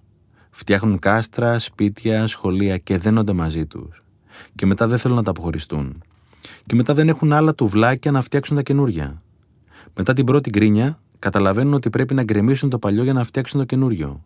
Για να φτιάξουν, πρέπει να χαλάσουν. Το βλέπω και στη ζωή. Πεθαίνει κάτι για να δώσει χώρο στο καινούριο. Πεθαίνει για να ξαναγεννηθεί. Δεν γίνεται αλλιώς. Οι άνθρωποι, οι σχέσεις, οι φιλίες, οι επιχειρήσεις, τα κτίρια, τα συναισθήματα, όλα. Συχνά προσκολούμαστε το παλιό. Κι όμως, αν δεν φύγει, δεν έρχεται το καινούριο. Πού να χωρέσει; Αν δεν δώσει τα παλιά ρούχα, δεν χωράνε τα καινούρια. Αν δεν φύγει το καλοκαίρι, δεν έρχεται το φθινόπωρο. Αν δεν αδειάσει το μυαλό, δεν μπορεί να ξαναγεμίσει. Εμείς όμως δεν τις γουστάρουμε τις αλλαγές. Δεν θέλουμε να δώσουμε τα πουκάμισα. Δεν θέλουμε να αδειάσουμε το μυαλό. Δεν θέλουμε να φύγει το καλοκαιράκι. Και δώσ' του να συμπεριφερόμαστε τα παιδιά μας σαν ανήλικα στα 18 τους. Και δώσ' του να μην χωνεύουμε που μας παράτησε η καλή μας. Και δώσ' του να γράφει 2018 και εμείς να είμαστε στο 2008 που τα πράγματα ήταν καλύτερα. Και δώσ' του να μην βυράρει άγκυρα και να σέρνει το βυθό. Και δώσ' του να αρρωσταίνουμε. Όταν τσακώνεσαι με την πραγματικότητα, μάντεψε ποιος θα χάσει. Και όταν οδηγάς αντί να κοιτάς μπροστά και κοιτάς το καθρεφτάκι πίσω, μάντεψε τι θα γίνει. Από τη στιγμή που γεννήθηκες, ένα είναι σίγουρο, ότι θα πεθάνεις. Και τον θάνατο τον φοβάται πιο πολύ αυτός που δεν έχει ζήσει. Γι' αυτό ξεκίνα να ζεις. Σήμερα, όχι αύριο. Πήγαινε στον Κώστα. Μεσημεράκι στην τράπεζα, καταλήξαμε στη διαδικασία. Μετά η ευγενική υπάλληλος με συνόδευσε μέχρι την ουρά. Να περιμένετε στον Κώστα, μου είπε. Δεν έφερα αντίρρηση. Είχε δύο ταμείες. Τον Κώστα και μια άλλη κυρία. Περιμένοντας, είχα χρόνο να τους παρατηρήσω. Σύντομα κατάλαβα γιατί με έστειλε στον Κώστα. Νέο παιδί στα 30. Φορούσε ένα φρεσκοσιδερωμένο μοβ πουκάμισο. Μαλλιά ζελέ, καλοχτενισμένα και μοντέρνα. Ο κουκάλινος σκελετός πήγαινε με τα μάτια του. Καθόταν στην καρέκλα ευθυτενής και χαμογελαστός. Γρήγορος στη δουλειά του και αποτελεσματικός. Κάτι είχε να πει με κάθε πελάτη. Μαζί με το καλαμπούρι γινόταν και δουλειά. Το χαμόγελο είχε χαρακτεί μόνιμα στο πρόσωπό του, σαν τατουάζ. Το πουκάμισό του λες και έγραφε. Η απάντηση είναι ναι. Τώρα πες μου τι θέλεις. Συνέχισα να τον παρατηρώ. Ήρθε η σειρά μιας κυρίας με το παιδάκι της, εξάχρονο. Περίμενα να δω αν θα του μιλούσε. Λες και με άκουσε. Τι κάνεις, μεγάλε, και του κόλλησε πέντε με τα μάτια. Ο πιτσυρικά χαμογέλασε και κοίταξε τη μαμά του με καμάρι, λες και ψήλωσε μονομιάς. Η άλλη ταμεία είχε την ίδια ηλικία. Φαινόταν όμως μεγαλύτερη. Γυαλά και στρογγυλά, λίγο παπουδίστηκα. Η μπλούζα ελαφρώς τσαλακωμένη, θα την έλεγες και μπαγιάτικη. Ανεπαίσθητη καμπουρίτσα, κατηφή. Εάν τους έβαζες δίπλα-δίπλα, σου θύμιζαν την ιστορία του Ευτύχη και της κυρίας Δυστυχίας που διάβαζα παλιά στις κόρες μου. Δεν ήταν κακή στη δουλειά της. Πώς να το πω όμως, εάν ήσουν μαγνήτης, στον Κώστα θα πήγαινες. Ήρθε η σειρά μου. Του έδωσα τα χαρτιά και του εξήγησα. Δεν χρειάστηκε πολύ. Το πιάσε με τη μία. Σε δύο λεπτά μου έδωσε ένα χαρτί και μου ζήτησε να υπογράψω. Έτοιμος, τον ρώτησα. Μη βιάζεσαι, μου χαμογέλασε. Πρώτη φορά με έβλεπε. Στα επόμενα δύο λεπτά μου έδωσε και τα υπόλοιπα χαρτιά. Τώρα είσαι έτοιμος, μου χαμογέλασε διάπλατα και καλωσόρισε τον επόμενο πελάτη. Ο Κώστας και οι άλλοι ταμεία παίρνουν τον ίδιο μισθό. Δουλεύουν στην ίδια τράπεζα. Έχουν το ίδιο αφεντικό. Ζουν στην ίδια χώρα. Ο Κώστας όμως έχει βρει το λόγο να ξυπνάει και να κοιμάται με χαμόγελο. Απόλαυση να δουλεύεις με ανθρώπους σαν τον Κώστα. Πιο μεγάλη απόλαυση όμως να είσαι ο Κώστας. Και αυτό θα περάσει. Κολλητός δεν είναι αυτός που βλέπεις κάθε μέρα. Κολλητός είναι αυτός με τον οποίο όποτε και αν βρεθεί σε συνδέει κάτι πολύ βαθύ. Τέτοιος φίλος είναι ο Μιχάλης. Η τρίτη πρωί είναι θεσμός. 6 και 45 το πρωί είναι η συνάντησή μας, λίγο πριν την Ανατολή. Μετά το ακαδημαϊκό πεντάλεπτο ξεκινάμε το τρέξιμο. Κρατάει 35 λεπτά μετρημένα. Προπονείται και η γλώσσα, γιατί και αυτή δεν σταματάει καθόλου. Στα 5 λεπτά η ψυχοθεραπεία έχει ήδη πάει βαθιά. Πανηγυρίζουμε κάθε μικρή νίκη γιατί ξέρουμε πια πως τα μικρά είναι τα μεγάλα. Ο Μιχάλης είναι ένας ακέραιος άνθρωπος, επαγγελματίας και οικογενειάρχης, αρκετά αυστηρός με τον εαυτό του για τα δικά μου δεδομένα. Το φτού μου που εξτόμησε ήταν η σημερινή αφορμή για πανηγύρι. Το τρέξιμο τελειώνει παραδοσιακά με βουτιά. Σήμερα ο Μιχάλης βιαζόταν, βούτυξα μόνος μου. Απομακρύνθηκα κολυμπώντας από την παραλία και στο γνωστό σημείο έκανα αναστροφή για να απολαύσω το θέαμα. Έβλεπα τις πολυκατοικίες και την ακτογραμμή από μακριά. Αυτή η φωτογραφία δεν έχει αλλάξει ούτε χιλιοστό τα τελευταία δέκα χρόνια που κολυμπάω εδώ. Δεν τη χορταίνω. Και ας την έχω δει άπειρες φορές. Κάποιες φορές χειμώνα, κάποιες καλοκαίρι, άλλες με βροχή, ακόμη και με χιόνια. Πριν δέκα χρόνια η προηγούμενη εταιρεία μου έσκιζε και κολυμπούσα για να το πανηγυρίσω. Πριν πέντε χρόνια είχα τις πρώτες μεγάλες δυσκολίες και κολυμπούσα για να αδειάσω το μυαλό μου. Πριν δύο χρόνια η φωτογραφία ήταν πάλι εκεί, μόνο που είχε ένα κενό. Έλειπε η εταιρεία μου. Όλα αυτά σαν χθες. Ο χρόνος περνάει γρήγορα. Το τώρα συχνά φαντάζει βουνό ανυπέρβλητο, τσουνάμι κάποιες στενοχώριες. Λες και δεν βγαίνει. Κι όμως, μετά από ένα-δύο χρόνια θα χαμογελάζει με αυτό που έγινε, όσο δύσκολο κι αν ήταν τότε. Για κάποιο λόγο ήρθε, για κάποιο λόγο έφυγε, κάποιο μάθημα άφησε. Ο Βασιλιάς λοιπόν ζήτησε από τον σοφό να μοιραστεί μαζί του τη μεγαλύτερη σοφία του. Θα σου δώσω το μισό μου βασίλειο αν χρειαστεί, του είπε. Ο σοφός αρνήθηκε την προσφορά, αλλά έδωσε ένα δώρο στο Βασιλιά, ένα δαχτυλίδι. Κάθε πρωί, Βασιλιά μου, θα ανοίγεις το δαχτυλίδι και θα διαβάζεις την επιγραφή. Μετά θα την ξαναβάζεις στη θέση της. Συμφώνησε ο Βασιλιάς. Το επόμενο πρωί δεν κρατιόταν. Άνοιξε με ανυπομονησία το δαχτυλίδι και διάβασε την επιγραφή. Και αυτό θα περάσει. Η Μίγα και η Μέλισσα. Έχουν περάσει πάνω από 15 χρόνια. Την ιστορία όμως δεν την ξεχάσω ποτέ. Την άκουσα σε ένα σεμινάριο. Πρέπει να την έχω πει άπειρες φορές. Ο εισηγητής πήρε βαθιά ανάσα. Άλλαξε η έκφραση του προσώπου του. Λες και θα μοιραζόταν το μυστικό της ζωής του. Και το μοιράστηκε. Έμελε να γίνει και το δικό μας μυστικό, που θα το μοιραζόμασταν κι εμείς. Σε ένα παράθυρο, λέει, τοποθετήσει ένα άδειο μπουκάλι, παράλληλα με το έδαφος, ακουμπώντας τον πάτο του στο τζάμι. Από το τζάμι μπαίνει φως. Βάζεις μέσα στο μπουκάλι μια μέλισσα. Η μέλισσα είναι ένα έξυπνο έντομο, μας λέει ο τύπος, κουνώντας τα δάχτυλά του με το γνωστό αμερικάνικο τρόπο για να εννοήσει τα εισαγωγικά. Η μέλισσα έχει κανόνες για τα πάντα. Δυστυχώς αμετακίνητους. Ξέρει ότι η έξοδος είναι στο φως. Είναι κάθετη σε αυτό. Η μέλισσα θα πηγαίνει συνέχεια στο φως. Άρα και στον πάτο. Δεν θα βγει ποτέ. Σε λίγη ώρα θα έχει πεθάνει. Τώρα βάζεις, λέει, μια μίγα. Η μίγα είναι ένα χαζό έντομο, πάλι με δαχτυλάκια. Η μίγα όμως δεν έχει κανόνες. Ξέρει ότι δεν ξέρει. Γι' αυτό και ψάχνει για να βρει. Η μίγα θα πάει πάνω και κάτω και αριστερά και δεξιά. Στο τέλος θα βγει. Θα ζήσει. Ποτέ στη ζωή να μην είστε μέλισσες, μας είπε. Και να αποφεύγετε τις μέλισσες. Να είστε πάντα μύγες. Να ξέρετε ότι δεν ξέρετε και να ψάχνετε για να βρείτε. Βλέπω ανθρώπους κλεισμένους σε κουτάκια, σαν κάτι παλιά βαριά σιδερένια χρηματοκιβώτια. Έχουν βάλει και συνδυασμό και έχουν κλειδωθεί μέσα. Κάπου στην πορεία ξέχασαν και τον κωδικό και μετά ξέχασαν ότι είναι κλεισμένοι μέσα, γιατί το κουτί έμελε να γίνει ο κόσμος τους. Τους μιλάς και δεν ακούν. Τους δείχνεις την έξοδο και δεν τη βλέπουν. Έγιναν μέλισσες. Το πρόβλημα δεν είναι αυτά που δεν ξέρεις. Το πρόβλημα είναι αυτά που νομίζεις ότι ξέρεις. Και όσο πιο πολλά νομίζεις ότι ξέρεις, τόσο πιο πολύ κλείνεσαι. Σαν την πύρα και τον αφρό. Όσο πιο πολύ ο αφρός, τόσο λιγότερη μπύρα. Τελείωσες με το σχολείο, όχι με τη γνώση.